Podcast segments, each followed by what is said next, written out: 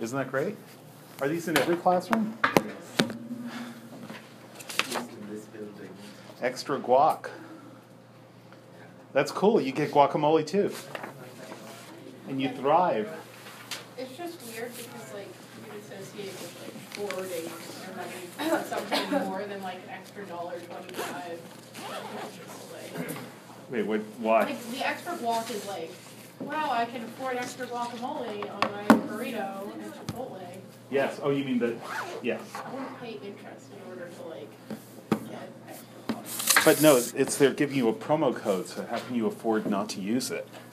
That's the basic idea of a promo code. It's like, would you rather get something at a cheap store, the same thing at a cheaper store for eighty dollars, or would you like but five dollars shipping, or would you like free shipping from Amazon but it costs eighty-five dollars? Is that a weird question? I mean, yeah, because you like calculate it. Yeah, I know, but you get free shipping. Think how great that is. It's not great if you're paying. It's the same amount, but free shipping. Okay, so is the shipping, are the shipping times the same? Yeah. It's all exactly the same. It makes no difference to when you get it, what you get, or um, uh, the quality of what you get, or any, or how much you pay. But still, the word "free" in people's eyes light up. Right? Okay. I mean, I generally trust Amazon more than, Okay. So that that's an intangible. Yeah. Yeah. President Trump doesn't. But, um, you guys heard Assange was um, arrested today? Yeah, Assange? Yeah. Yeah. WikiLeaks? Yeah, WikiLeaks Yeah. Foundation is. Yeah. What for? For, well, apparently uh, the U.S. told Ecuador it was time for him to be arrested. Extradition warrant Yeah. the US. For conspiring with Chelsea Manning. Yeah. That's what is official. now. Yeah. Yeah. Well, He'll- that's He'll probably get charged with that. Yeah, Oh, yeah. including and and um, Sweden still wants him. Yeah. But well, I think that what they were probably worried about was WikiLeaks, anti-Trump WikiLeaks, um, starting to maybe come to him. So now it's a good time to arrest him. Okay. Anyhow, I looked up that issue about um, risk aversion. Um, so here is a question for you. Um, assume. So I'm, I'm. I just want to get this exactly right. So assume yourself richer by three hundred dollars than you are right now. So assume that you have three hundred dollars more than you actually do. So, Ian, assume you have three hundred dollars more than you actually do. I wish. Yeah, I know. Who doesn't? Okay, and now you have the following choice. I'm wondering if we should divide the class up. No, I'm going to give it to everyone. You have the following choice. You can either have a sure gain of $100, that is, you definitely get $100, or you have a 50% chance. So you have $300 more than you do, and I can either give you another $100. You can just say I'll take the I'll take the other 100. Or you can have a 50% chance, you can flip a coin which you will get 200 if it gets if it's heads and you will get nothing if it's tails. So you can definitely take 100. You have $300 more than you actually have. You can have 100 more or you can flip a coin and get either 200 or 0. So you're guaranteed 100 more if you don't flip the coin. If you do flip the coin, you either get 200 or you get 0. So guaranteed 100 if you don't flip the coin, 200 or 0 50-50 chance if you do. But I've already given you 300, so I may give you or you're richer by 300 than you actually are. So, what do you do? How many people would just take the 100 that I would give you? Um, raise them high so I can count. One, two, three, four, five, six, seven, eight, nine, ten, eleven. Okay. Um, and how many people would flip the coin? All right. And how many people would say, I don't want your stinking money, you capitalist roadie pig? All right. No one. That's good. Maybe it's not good. Maybe it's bad. All right. Interesting. So um, we're going to wait for Lin Fei, but but um, So Jimmy, here's here's uh, a question for you. Most people have already voted, but and you're not the tiebreaker, so not too much pressure. Not too much pressure. So assume you have three hundred dollars more than you actually do. I wonder if I could do this with grades. Assume your grade in this class were a full letter grade higher than it actually is. No, it won't work. Okay, assume you have three hundred dollars more than you actually do. Okay, um, so now you have the following choice. I can give you hundred dollars, absolutely. You can just say, "I'll take the hundred dollars and I'll give it to you," or you can flip a coin, and if it comes up heads, I'll give you two hundred. If it comes up tails, you get nothing more. So you definitely have the three hundred, and I've given you three hundred. I can just give you another hundred if you say give me another hundred. Or we can flip a coin and you'll either get another two hundred for a total of five hundred, or you'll get nothing more, so you'll still have three hundred. What would you do? I think I would just take the three hundred. Okay, so The, the o- other hundred. Yeah, the other hundred. Okay, so yeah, that's what the majority of the class said. Okay, um, so you can see that as far as expected utility goes, they're the same. That is a 50 50 chance of flipping a coin means you would expect to win half the time. It's $200, so you'd expect to get the 100. But um, most, although not everyone in the class, is taking the sure thing, the uh, the hundred dollars, rather than risking the hundred dollars for the possibility of two hundred dollars. Okay, so here's the second problem. Assume that you have five hundred dollars more than you do today. Things are just getting better and better. It's great. The economy, best economy in the history of the world. So things are getting better and better. So assume you have $500 more than you do today. And here's your choice a sure loss of $100. That is, if you don't bet, you have to give me $100. So a sure loss of $100. You have $500 more than you do now. But if you don't bet in the bet that I'm about to tell you, which is very similar to the previous bet, if you don't bet, you have to pay me $100 not to bet. So sure loss of $100 or a 50% chance, we'll flip a coin if you don't take the sure loss, and it's a 50 50 chance that you'll lose $200 or that you'll lose $0. So, how many people will just give me $100? One, two, three, four. And how many people will flip the coin with a 50 50 chance of losing zero and a 50 50 chance of losing 200? 1, 2, 3, 4, 5, 6, 7, 8, 9, 10, 11. Okay, this is really sweet because it's almost exactly the percentages that they found when they asked these questions. So the, so the percentages that they found, this is uh, the people who found this are um, Thaler, who won the Nobel Prize in Economics a couple of years ago.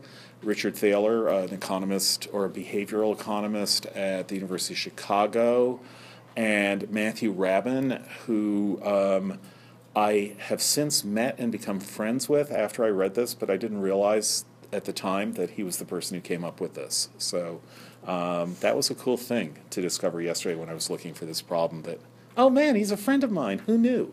Um, so what they found was that in the first choice, where the majority of you, a larger majority of you, picked the sure gain, than in the second choice, um, picked the 50% chance to lose. I'm just saying that, that the majorities weren't the same. Um, a couple of you um, didn't vote the reverse the second time the way you did the. How many people voted the reverse the second time? Like you guys did. No, that is We bet both times, or? um, no bet one time and did not bet the other time. So um, didn't you bet once? I bet both times. You bet both times. Oh, and you bet both. Okay, how many people did not bet both times, and how many people bet neither time? Okay, so um, here's what they found that. Um, in the first problem, 72% of the people that they asked, and they asked a lot of people, um, took the sure $100. And um, 28% of the people um, bet, uh, flipped the coin for the chance for 200, but also 50 50 chance of zero. In the second scenario, Thirty-six percent, so not twenty-eight, there was a difference of eight percent. Same people, they're asking, just the way I did. Thirty-six percent took the sure loss, and sixty-four percent took the 50-50 chance to lose 200 and a 50-50 chance to lose zero. So um, the point is not that some people change their mind or that that the percentages aren't the same, but that there's a clear two, something roughly approaching a two to one majority in the first case for taking the sure gain of $100 and not risking it on a 50% chance. So you guys were outliers and there were, there were one or two other people. And in the second, there was something close to a two to one majority um, that did not, would not take the sure loss of $100, but would flip a coin with a 50 50 um, chance of not losing anything and a 50 50 chance of losing 200. Now, what's interesting about this is what? It's the same game. It's two ways of describing the same game.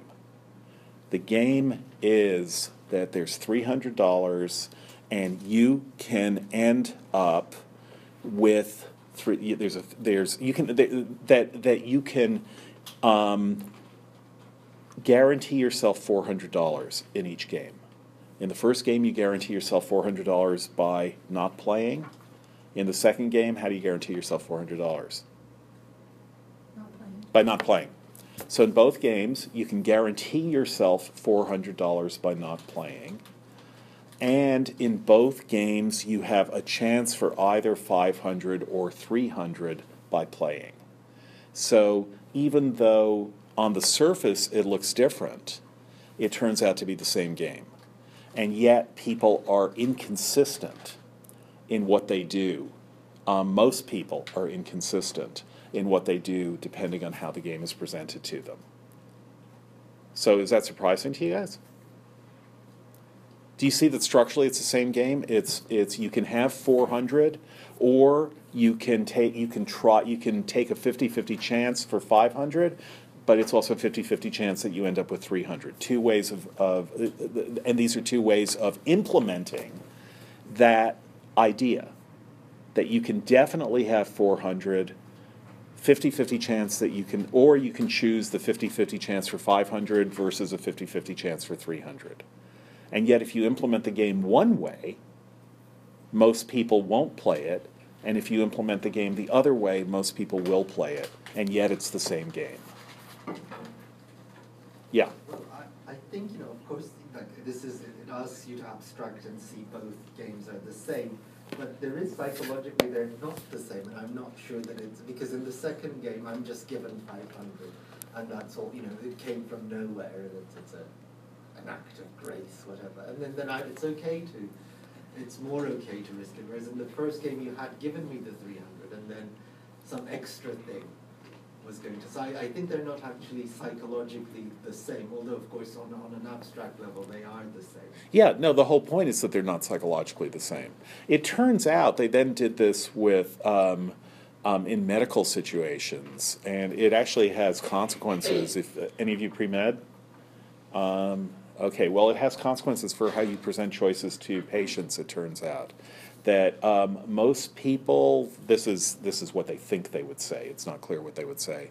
If someone is um, um, offered surgery that could be life extending, but could also be life shortening as emergency or as, as um, heroic intervention often is.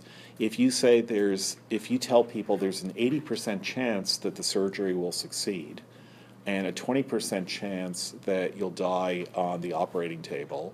Um, so let's say you had to make that choice. What would you do? Take the surgery or not? Well, what's your situation if you get no surgery? Um, that let's just say that you die within a year. Get the surgery. Have the surgery. Okay. What if they? But Wisely, how, how long is the life Yeah. extended by? Yeah, that's important too. Because they're extended make it four to one. I mean, make it exactly what it should be. So four years versus one year. So. How old am I? There's a lot of factors. By the time you're my age, you don't give a shit about four years. into. Eighty years old. Well, yeah, that's Time to go, I was like, go. Yeah, you're you. You're you. Should be like four and sixteen, I feel like. Okay. so- Oh, you, you, you just don't like this four year stuff. It was Okay. like one year, it's like, oh, Right. who cares? You know. All right, get back to me when you're 90. Let me know. Um, oh, shit. um, okay, make it 4 and 16. okay. Oh, yeah. Yeah, what? Oh, yeah, you get the surgery.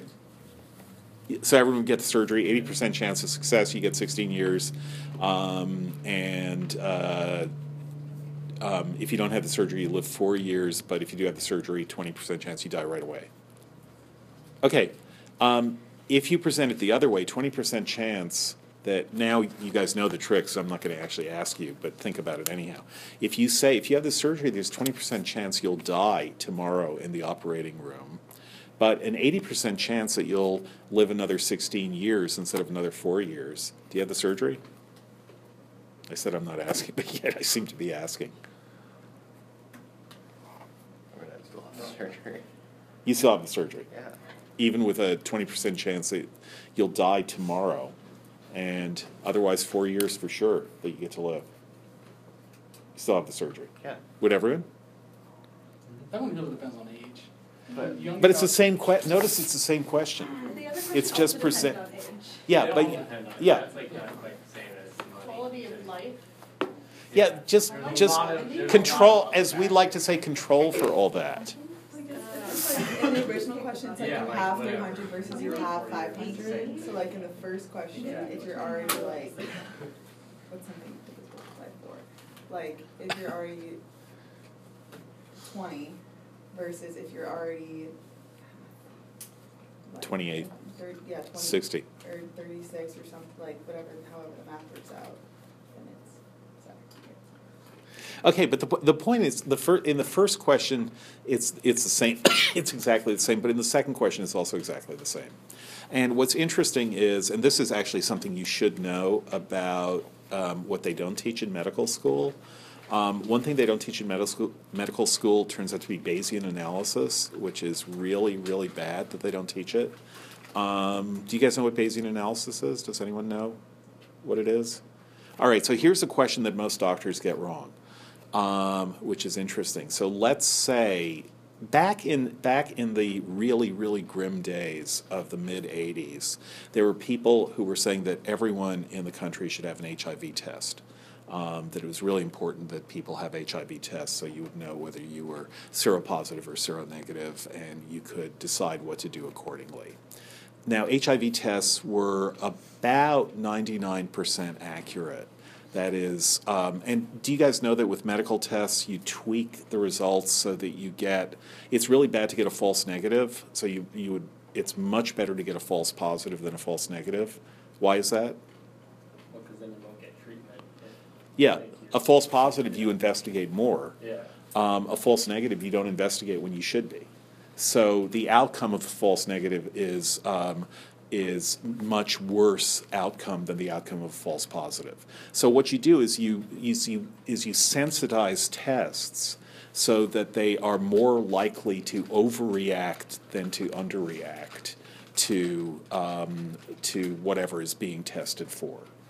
And um, so false positives are less, are usually less of an issue than false negatives. Not always, but usually less of an issue than false negatives. Okay, so um, they tweaked HIV tests in the 1980s so that they had about a 1% false positive rate. Um, if you got a negative on the HIV test, you were pretty much 100% sure to be negative. If you got a positive, there was a, um, then um, false positives were um, would only occur in one percent of a negative population. Only one percent of them would get a false positive.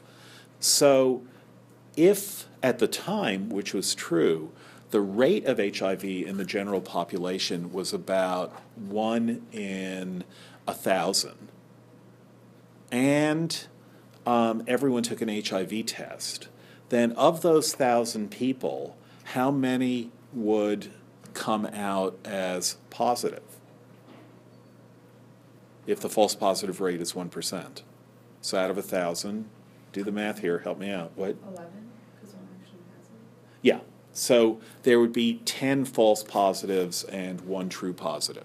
So if you were a, uh, just a member of the general population with, with, no, um, with none, uh, not in any of the categories or not known to be in any of the categories in which HIV was more widespread, um, in, um, injection drug users, um, gay men, Haitians for a while, um, then um, if you weren't known to be, if you were just an average person, if they didn't know, if the people doing the test didn't know whose test they were doing, and the whole population was being given HIV tests, um, then for every 10 people who were told that they were positive, only there would only be one other person. It would be 10 to 1 um, false positives to true positives. So but most doctors thought that if you got a positive test, if you remember the general population and your test came back positive, the odds were 99 out of 100 that you did have HIV, whereas in fact the odds were only 1 in 10 that you had HIV. Does that make sense to people? Anyone it doesn't make sense to? Do you see why the odds are only 1 in 10? That you have HIV? Okay, anyone see? Cough if you don't see why. All right, good. So none of you has pneumonia because you're not coughing.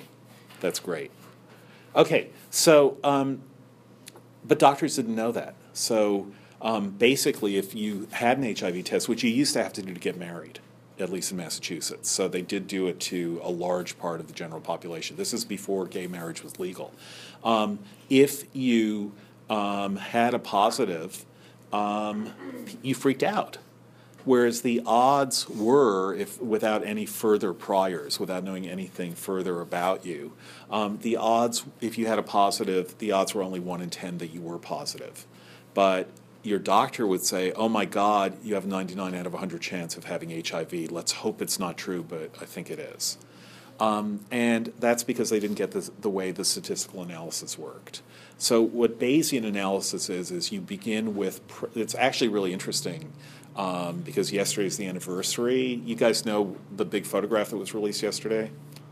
Um, Julian Assange looking like an old. No, no, no, that was today. Yes. Um, do you know why it was released yesterday? I only found that, this out late yesterday. Because it's the 100th anniversary of the eclipse that proved Einstein right about how much gravity bends light. Do people know about this? So on April 10th, 1919, there was a total eclipse of the sun. And there was a star that was right behind the sun. If you looked straight at the sun, there was a star that was just above it and they knew there was that star was going to be there, but ordinarily you can't see it. But in the total eclipse of the sun, they could see the star behind the sun because the sun was eclipsed. They could see the star behind it, and Newton Newtonian physics predicted where the star would look like it was, and Einsteinian physics said no. The light from the star would be bent twice as much as Newtonian physics predicted, so that the star would look considerably displaced from where Newton predicted it would be. And this is, this is one of the great anecdotes of physics of all time. Um, people all over the world um, watched the eclipse, um, astronomers and so on all over the world watched the eclipse, and the star was looked like its appearance in the sky was where Einstein predicted it would be, and not where Newton predicted it would be. Um, so that was the first and just stunning, revolutionary confirmation of Einstein's theory of general relativity, which is which has to do with gravity and light. Um, and so people went to Einstein and interviewed him the next day and said, "Wow, this is amazing! You must be you must be on top of the world about this. Aren't you ecstatic um, to find to find that this is true?" And Einstein said, "Meh," and um, and someone said, Well, what would you have done if it were falsified? What would you have done if it turned out you were wrong? And then he very famously said, Then I would have felt very sorry for the Lord God. The theory was correct. So, um, the reason they released the black hole picture yesterday is it was the 100th anniversary of that moment. And it was black holes were, are a consequence of Einstein's theory of general relativity. That is, um, people started thinking about black holes because they came out of Einstein. At any rate, what this has to do with Bayesian analysis is that's the story that I told you is the standard story. It's actually not the true story.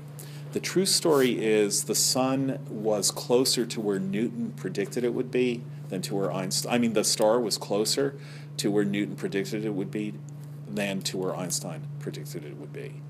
And the problem was that the scientists who observed this had a prior sense of how good their confirmation bias was. I mean, how much their confirmation bias was, and how good their instruments were. And the Newtonian results were too good. Whereas the Einsteinian results, they were looking at this from various different places, conformed much more to a pattern of experimental error that they had internalized. So Einstein was where it would be with experimental error baked in. Newton's was too good, and there wasn't enough experimental error. So they assumed that getting the right response for Newton, that was the error. Um, they didn't say this to the public because the public would have said fake news. Um, but that, in fact, it's a, it's a really fascinating case of a kind of intuitive Bayesianism. So, what Bayesianism is, is you know what the odds of something being true um, before you investigate it, what the odds are. So, remember we talked about flipping coins? If you get um, 50 heads in a row, um, what are the odds that that's a fair coin? Very low. Um, 1 and 2 to the 50th or 1 and 2 to the 49th, something like that. The odds, if you flip a coin that, that you get 50 heads in a row, the odds that it's a fair coin are extremely low. So every time you flip a coin and it comes up heads, every time that happens that you're doing it in a row and it comes up heads, that erodes your confidence that it's a fair coin. And so what happens is it's not true that a string of heads or a string of reds in roulette or a string of zeros in roulette um, can't happen in a row. If they happen in a row, if you get 12 reds in a row in roulette, it's much more likely that the wheel is fixed than this happened randomly the odds that it happens randomly are 1 in 4,096. So yeah, every 1 in 400,000, every one, every 1 out of 4,096 um, spins of the wheel, you're going to get 12 reds in a row. But that's a lot of spins of the wheel, and if you just came in and then you saw a run like that happening, you would be right to be suspicious. The odds would be higher that the wheel was fixed than that you just happened to come in in that one out of 4,096 chance. And then if you get 15 heads in a row or 15 reds in a row, the odds are even lower. So that's what's called prior odds. And what prior odds means is you look at the odds that you have HIV or the odds that um, the ball is going to come up red, and you go in assuming that you know what the odds are, and then you get a result which is a little bit odd, a little bit anomalous, like you tested positive, or like there were five reds in a row. And now, if there are five reds in a row, you may say to yourself, you know, there's a 1 in 32 chance that this wheel is fixed, or something like that. Um, probably you'd say a lot lower, but there's a chance that this wheel is fixed. And then every subsequent red that you get, the chances that it's fixed go up, and the chance that it's an honest wheel go down. And so it's you're not treating each roll independently, nor should you be. That's how Bayesian analysis works. So the reason I'm bringing this up is because this isn't taught in med school on the whole and doctors don't know it, and so they get um, they get probabilities wrong, and the way that Rabin and Thaler figured that out was they asked doctors the same question that I asked you, which is, um, would you recommend surgery if there was a 20% chance? I asked surgeons this. Would you ask, recommend surgery if there's a 20% chance that the patient would die? They all said, no, no, no, no. First, do no harm. Hippocratic oath. No, no, no, no, no. And then they said, would you recommend surgery if there's an 80% chance that the patient would live? And they would say, oh, yes, of course. So they were, they were um, treating the exact same question, simply the way it was couched as would you do it if there was a good chance for a positive out, outcome? Yes. Would you do it if there was a realistic chance of a dreadfully negative outcome? Um, no. But it was the same question each time. So um, if you learn nothing else, when you're 90 and your life has been saved, come tell me how this. Oh, shit. All right. Um, so that's that's the question that, w- that we were looking at yesterday, and what it what it's particularly about. Um, the way Rabin and Thaler are doing is what's called loss aversion. That most of you were not willing to give up the hundred dollars that was, and I think this is what owner was saying. Most of you were not willing to give up the hundred dollars that you were guaranteed. You could just have it and walk away.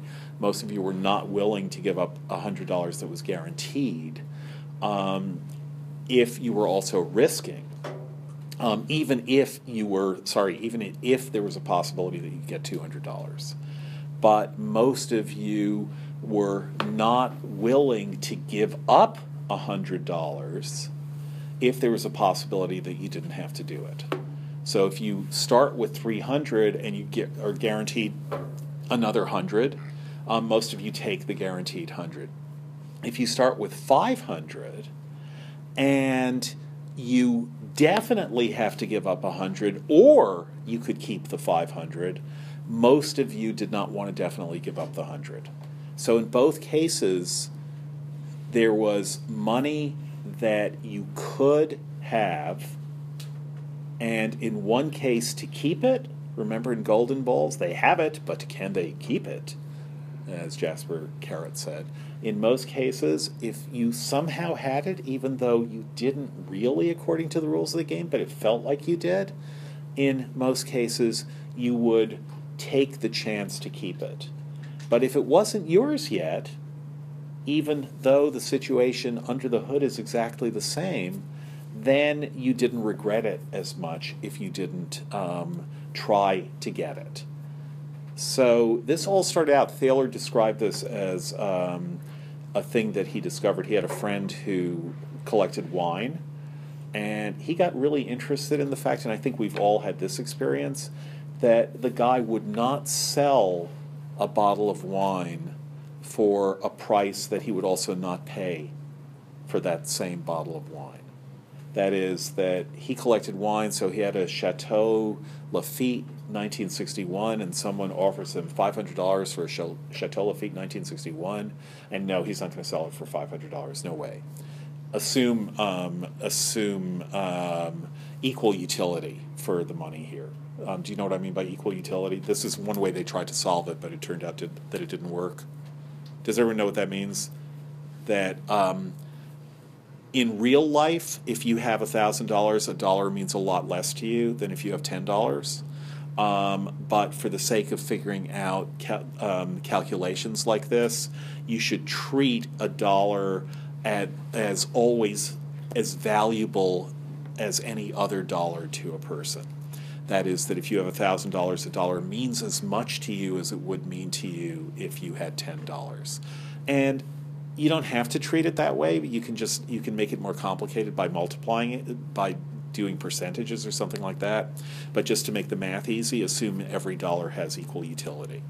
So, um, what he found was so so for his friend, the five hundred dollars was um, five hundred dollars whether he was earning it or spending it. It's not like um, oh I don't need five hundred dollars so no or oh I do need five hundred dollars so no. Five hundred dollars is five hundred dollars. Um, it was pure value, um, and its value was unchanging. So what he found was that, and I think we all agree with this, right? That the friend would not sell his Chateau Lafite 61 for $500, and he would not buy a bottle of Chateau Lafite 1961 for $500. That is, that because he owned it, he regarded it somehow as something he didn't want to give up. And if he had $500 instead and didn't own the bottle, he wouldn't pay the $500 to get the bottle. And that is inconsistent preference.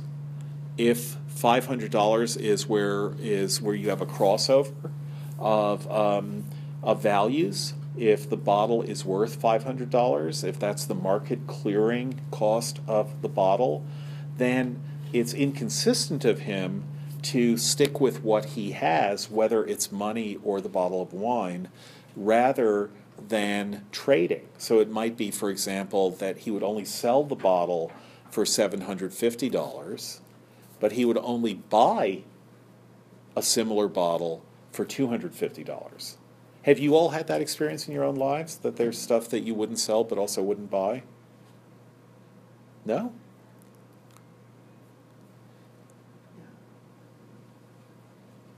Is there stuff you wish you hadn't bought? Okay. Would you set would you return it? Like immediately, boom, you could return it. Not okay. Um, all right. What um I'm just I'm trying to think. We're we're we're we're slightly less object oriented than previous generations were because um, so much of what our orientation is information now rather than objects. Um, but it is a kind of standard thing that if it's yours, um, you won't sell it for what. Well, it actually came up at Brandeis. You guys may know about ten years ago when the question of selling the art in the Rose Art Museum came up. Do you guys all know about this?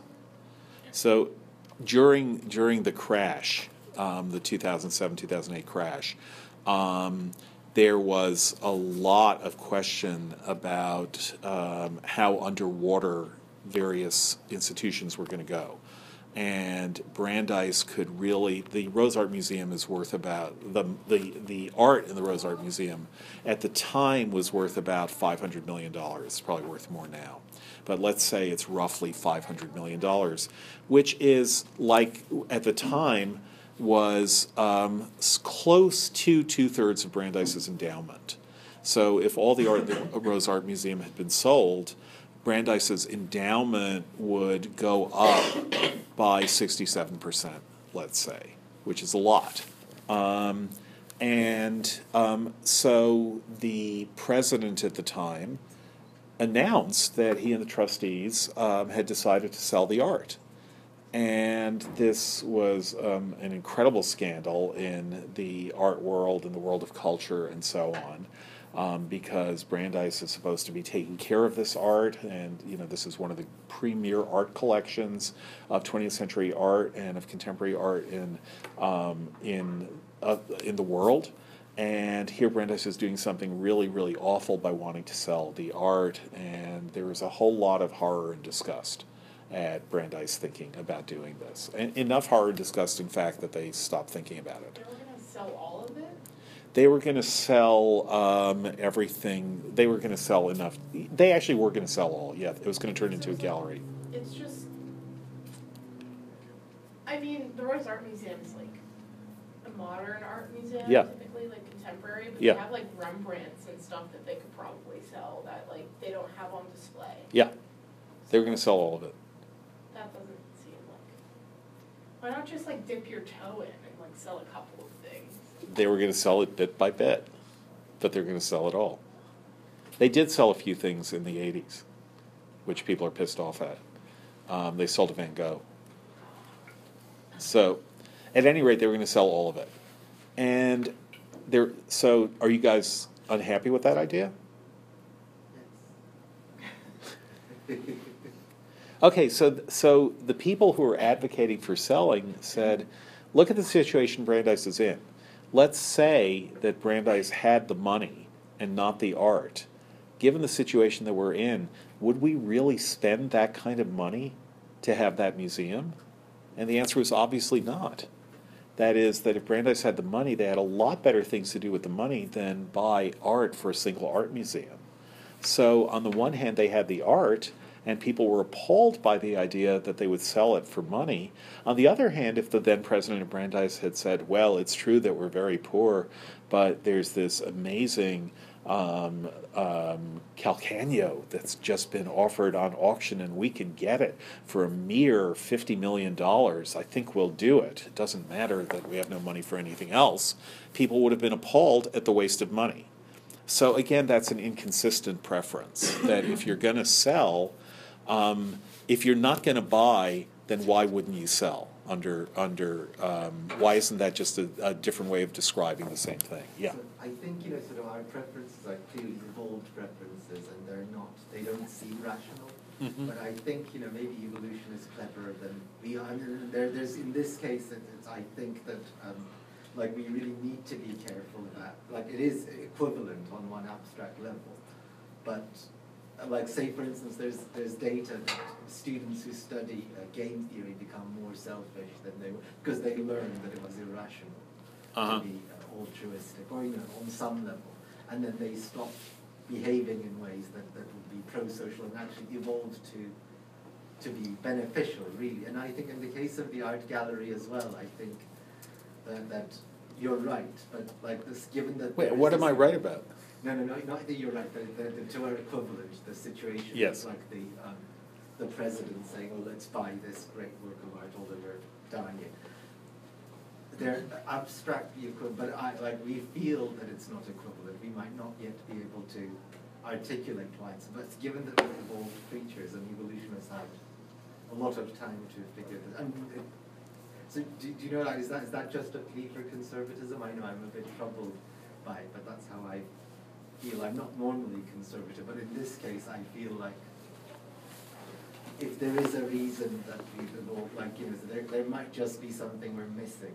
Uh, uh, Mhm. This is what I, I feel, that, that maybe there's a reason why we feel this way, sorry. I Okay. just- Yeah, our, yeah, I mean, it's basically, we still seem to prefer a bird in the hand to two in the bush, even if we're guaranteed the two birds, or even if there's a very good chance of getting the two birds, a better than fifty percent chance of getting the two birds in the bush. Um, Prue, sorry. I, I, I don't know, I've never heard about two birds in the bush, so. What, you never, you didn't hear a bird in the hand is worth two in the bush? You didn't know that that was, you've heard the phrase a bird in the hand? There's a great Geico commercial in it. Yeah. I'll figure it out. All right, it's basically, um, if you have something, don't risk it, don't speculate. Okay. So the, the, this, it's like a stitch in time saves nine. Oh. Do you know what that means? I've heard that one. Okay. Um, a rolling stone gathers no moss. No, you've never heard that? I've heard that one. Okay, no one knows what it means. Um, but a bird in the hand is worth two in the bush. Um, basically means um, Oh, oh, see, that makes me, that makes sense. okay. Okay, okay. So All you the two birds in the bush. yes, yes. So, if you think about like uncertainty in the future, maybe that's one way to think about it. Like,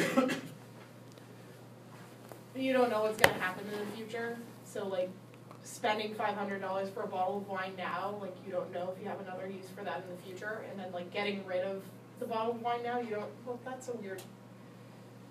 Because you don't really use bottles of wine, Yeah, so like maybe that's a way to think of it. but you value them. Yeah.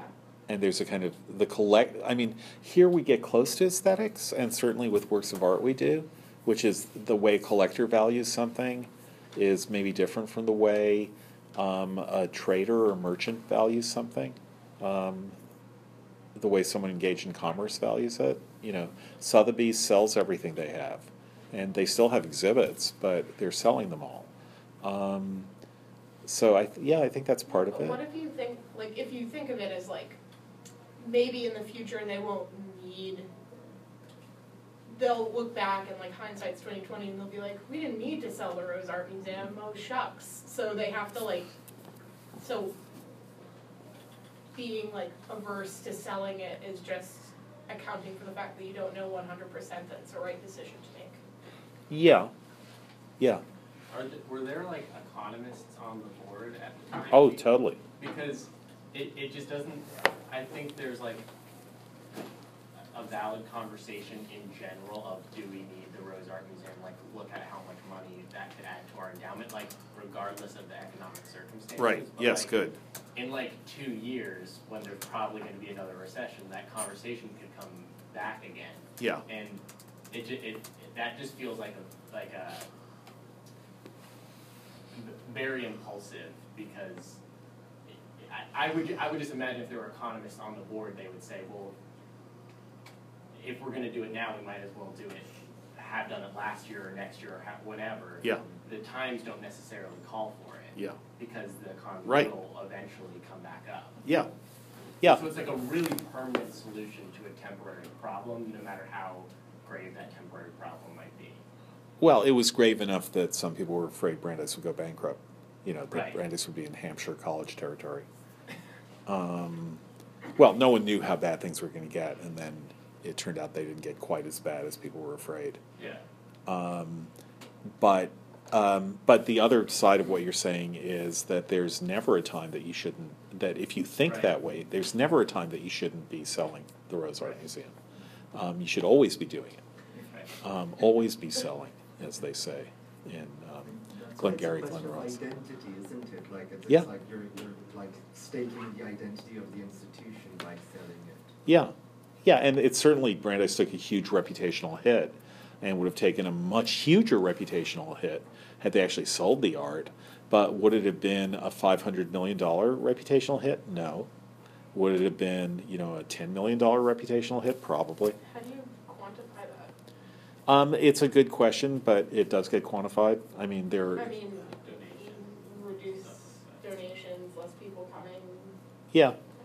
I mean, it's, yeah, it's, it's, um, um, general, how, it, it's, it's quantified, um, through looking in general at how reputational hits of various sorts have affected the bottom line of various institutions over, t- over, you know, many years of investigation, and then there are rules for doing it. You know, it's like, it's like wins above replacement, how do you quantify that in sports? Um, and um, the answer is you just look at all the stats and, um, in general, how those stats. Do do people know about this? About the stat? It's a sabermetric stat, wins above replacement. Okay, so the question whether you should um, um, get this hotshot shortstop or not um, is the question is how many more wins will hiring this shortstop give your team um, than your team would have if it had an average Major League Baseball shortstop? So, you know, this, this shortstop has a good fielding average and a good batting average and hits a home run once in a while and steals bases with 90, you know, steals um, 80 bases a year and is only thrown out four times a year. Um, so, how valuable is that to a team? That is how many, and, and ultimately the value of any player is how many wins the team gets out of that player. But how can but in baseball one player doesn't give you a win. Even a pitcher, although pitchers are saddled with won loss records, they don't actually. Um, that's that's not even fair to them. Um, but how does a shortstop get a win? And um, or maybe in softball. Um, so how does a shortstop get a win? So just be sports. We're just sports that's talk. a lot of Sports talking. um, like revenue created in baseball comes from like the prestige of the team. So if you have a Yeah. really famous, reputable, like Okay, but let's just say s- th- th- so. It's, control for like that. that's Yeah, just- but- yeah. The, the question is you can't you can't know how the Red Sox would have done if they hadn't traded for this shortstop. Um, you just can't know. So you do it statistically, which is um, what you do is you look at a team and you come up with a formula that relates hits hits that the team has had over the course of a season with fielding percentage and chances and assists and um, outs made that the team has had, the entire team over the course of the season. You know, right fielders, catchers, everyone. Um, with singles, with doubles, with triples, with home runs, with strikeouts, with every possible thing that a fielder and a batter can do that can be quantified. And you come up with as good a formula as you can, and this is what Bill James very famously did, that will predict how many wins a team. Bill James can look at everything except a team's won lost record and can predict very accurately from the number of hits, the number of strikeouts, the number of walks, the number of, um, of errors, the number of, um, of putouts, the number of assists, the number of hits yielded, and so on, um, the number of runs over the course of a season, he can predict accurately what the won lost record of that team was. So, without knowing the won lost record, Bill James can predict accurately what the won lost record is. Um, and in some ways that's not surprising, but in some ways it is because you can have a series of, you know, famously, there's an electoral college effect to baseball, which is that you can have a seven game World Series and the Yankees can have scored 46 runs and the Red Sox have scored 15 runs, and yet the Red Sox win the World Series. So, so it's interesting then that you can still um, predict with enough of these statistics what the won loss record of a team is. You then lo- look at the particular player that you're thinking about and you apply that formula to that player's stats compared to an average player in the same position's stats. And then if that if you can predict from those stats that if it were a team, that team would have won four games, then that player is worth four games more than the average player, assuming that player was was replaced by an average player. So that's wins above replacement. Now let's talk about The Gambler by Dostoevsky. All right, Monday for sure. Read The Maltese Falcon um, over the weekend. What? We should we should have started. Oh well. Um, Maltese Falcon, you'll like it.